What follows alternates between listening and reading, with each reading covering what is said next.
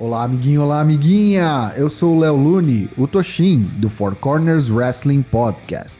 E esse é o Traps, traps, traps, onde eu vou te contar tudo que rolou de melhor e pior na noite 2 do especial da AEW, o Fighter Fest.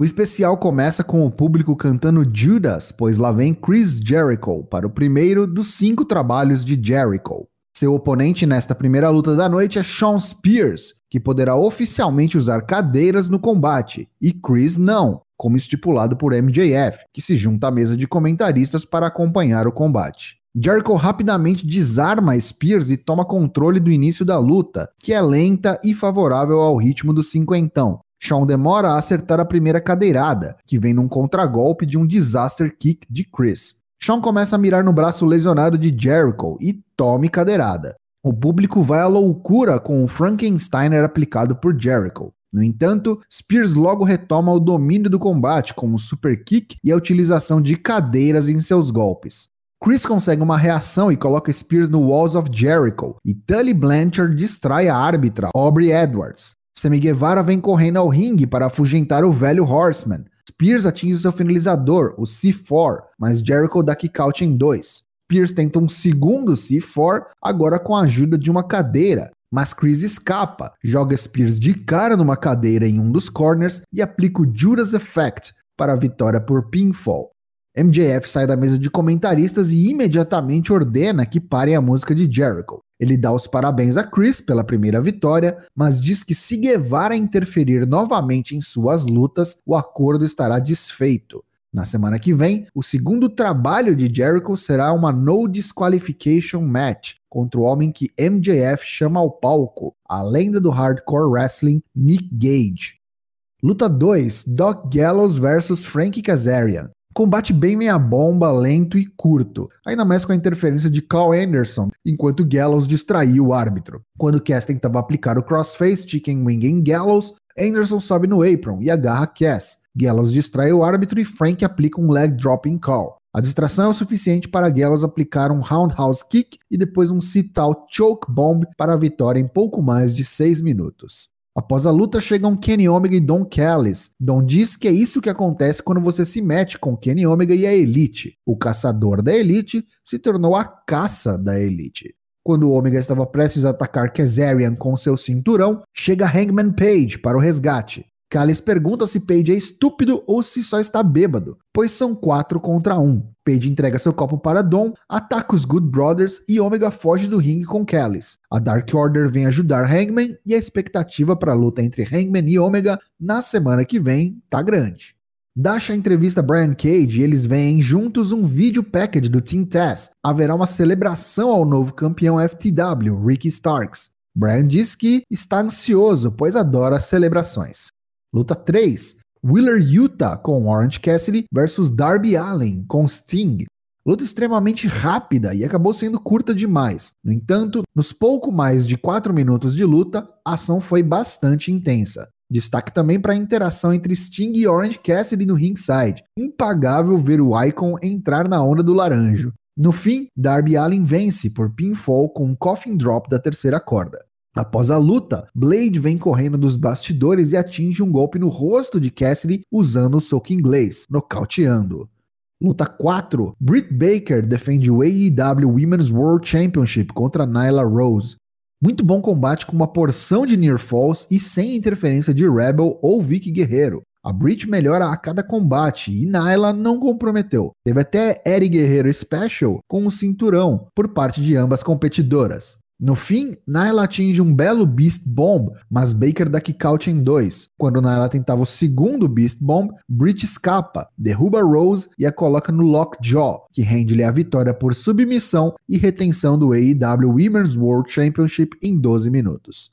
Mais cedo rolou uma conferência de imprensa para o combate entre FTR e Santana e Ortiz na semana que vem no Fight for the Fallen. Ortiz diz que enquanto a FTR estava fazendo graça por aí em outras companhias, ele e Santana estiveram na AEW desde o primeiro dia da empresa. A FTR é só um pit stop no caminho dos latinos rumo aos Tag Team Titles. Santana levanta e tira uma porção de fotos de sua família do bolso, mostrando quão difícil foi sua jornada. Dex diz que a única coisa que resta a ser feita no dia 28 de julho é chutar o traseiro de Santana e Ortiz. Os ânimos se exaltam ao encerrar do segmento. Tony Schiavone está no ringue e recebe Andrade El ídolo. Tony ensaiava uma pergunta, mas Andrade o interrompe, toma-lhe o microfone e pede para que Tony fique de boa, pois tem uma surpresa para todos. Seu ajudante fala com Tony, que anuncia o novo consultor executivo de Andrade, Chavo Guerreiro. Chavo diz que ouviu falar que esse é o lugar para se estar, a AEW. Ele ficou impressionado com os talentos que viu nos bastidores, mas com todo respeito a eles, Chavo não viu ninguém tão talentoso quanto Andrade. Chavo é interrompido pelo Triângulo de la Muerte, Rei Phoenix, Pentel Zero Miedo e o bastardo Peck. Peck diz que eles ouviram seu chamado na semana passada e que eles não se escondem de ninguém. Andrade diz a Penta e Fênix que eles são bons, mas com o Andrade eles seriam ótimos. Chavo diz que todos sabem que eles são talentosos, mas suas cinturas não têm ouro suficiente. Na verdade, ouro nenhum, e deveria ter. E para mudar isso, basta eles seguirem Andrade. Elídolo tem somente uma pergunta para os Lucha Bros: por que eles trabalham para Peck? A partir de agora, eles trabalham para Andrade. Peck diz que os mexicanos não trabalham para ele. A Death Triangle é um time, uma família. Ray diz que eles são a verdadeira face dos latinos na AEW e Penta completa dizendo que eles não se aliarão a alguém que não está no nível deles. O triângulo vai ao ringue, mas são parados por uma porção de árbitros antes que a coisa esquentasse. Luta 5, Blade, acompanhado de Bunny versus Orange Cassidy. Mais um bom combate nessa noite. Destaque para Blade fingindo lesão e o incrível Gut Wrench Powerbomb aplicado no top turnbuckle. O Laranjo consegue eventualmente uma reviravolta com um belo crossbody e um tilt-a-world DDT. Bunny sobe no apron, mas surge Chris Statlander, que a confronta. Blade segura Chris e a coloca em rota de colisão com o voador Orange em um Suicide Dive. Cassidy dá o troco, empurrando Blade em cima de Bunny. A luta volta pro ringue e Blade atinge um devastador lariat, seguido de um Spinning Tombstone Pile Driver, que caute de Cassidy em dois. Orange aplica então o Beach Break, mas Blade também dá kick out.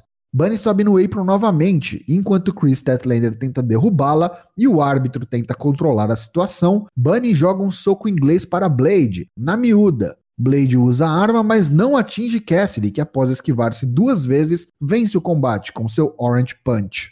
Após a luta, Cassidy coloca o soco inglês e atinge mais um Orange Punch em Blade. Jericho dá entrevista nos bastidores, de costas para a câmera. Ele diz que se MJF trará Nick Gage para uma luta sem regras na semana que vem, Jericho trará sua forma mais violenta e demente para enfrentá-lo. Semana que vem será Nick Gage versus Chris Jericho, The Painmaker. Daqui duas semanas no AW Dynamite Homecoming teremos Malakai Black versus Cody Rhodes. Luta 6 em Main Event. John Moxley defende seu IWGP United States Heavyweight Championship contra Lance Archer em uma Texas Death Match. Não dá tempo nem de introduzir o hometown boy Lance Archer, pois Moxley já cai de porrada antes mesmo do início do combate. Rapidamente começa a sessão de bambuzada com os candlesticks trazidos por Lance e a luta vai parar na torcida. Archer pega um jobber plantado na torcida e usa como arma, arremessando-o contra Moxley. Lance expõe o concreto ao lado do ringue, tirando a proteção, famoso protocolo Sabu, já que Moxley é quem aplica um DDT no chão, rachando o coco do cabeludo. Começa a sessão sangrenta, patrocínio da família Rhodes. Moxley tira um garfo do bolso e ataca o rosto do já ferido Archer. Em algum lugar dos bastidores, Nick Gage sorri. Moxley monta duas mesas ao lado do ringue e aproveita para pegar algumas cadeiras e uma lata de lixo debaixo do ringue. Archer esboça uma reação, mas John volta a usar o garfo na cabeça de Archer, que já parece meio zureta com a perda de sangue. Moxley então prende a perna de Archer com uma cadeira e dá um pisão pulando da segunda corda. Após uma reação, um Big Boot e um Hipcord Spinning Slam de Lance rola uma lata de lixo na cabeça de Moxley. Archer monta as cadeiras no ringue e tenta o seu blackout, mas John escapa e atinge um golpe baixo. Lance surpreende erguendo-se e recuperando-se rapidamente do Glow Blow e aplica um chokeslam em cima das cadeiras metálicas. Moxley consegue utilizar seu Paradigm Shift, mas Archer está com adrenalina nas alturas e mais uma vez se levanta rapidamente. Toma mais garfo na cabeça para incapacitar o texano. Moxley sai do ringue e pega um par de tábuas com arame farpado em cima, que ele coloca nas mesas que montou anteriormente. Moxley leva Archer no apron ao lado da Arapuca, mas Lance Archer toma-lhe o garfo e ataca-o incessantemente, seguindo com um chokeslam no arame farpado através das mesas. Moxley não consegue se levantar a tempo da contagem de 10 do árbitro e o reinado de 564 dias do campeão chega ao fim. Lance Archer é o novo IWGP United States Heavyweight Champion. Após a luta, sobe ao ringue o filho do lendário Haku, Riku Leo, da New Japan Pro Wrestling, e fica cara a cara com o novo campeão, encerrando o show. Pontos negativos deste Fighter Fest Noite 2, de 21 de julho de 2021. O segmento com Chavo, Andrade e a Death Triangle pareceu arrastado demais, talvez por conta da necessidade de ter que ficar traduzindo tudo que os participantes diziam. Kazarian e Gallows pareceu um combate jogado no meio desse card, antes tivessem colocado mais um combate feminino para dar mais visibilidade para a divisão. Já os pontos positivos do programa, boa qualidade técnica das lutas em sua maioria. Foram duas boas title matches e uma troca de título que para muitos pode ser surpreendente, uma vez que o belt nem da All Elite Wrestling é. Essa edição especial AEW Fighter Fest Noite 2 leva nota 7,5 de 10. E aí, tá curtindo os drops do Dynamite? Não perca também as edições do Raw, do NXT e do SmackDown. O Four Corners Wrestling Podcast tem lives todas as terças e quintas-feiras, a partir das 8 da noite, em twitch.tv/4cwp. Te vejo lá!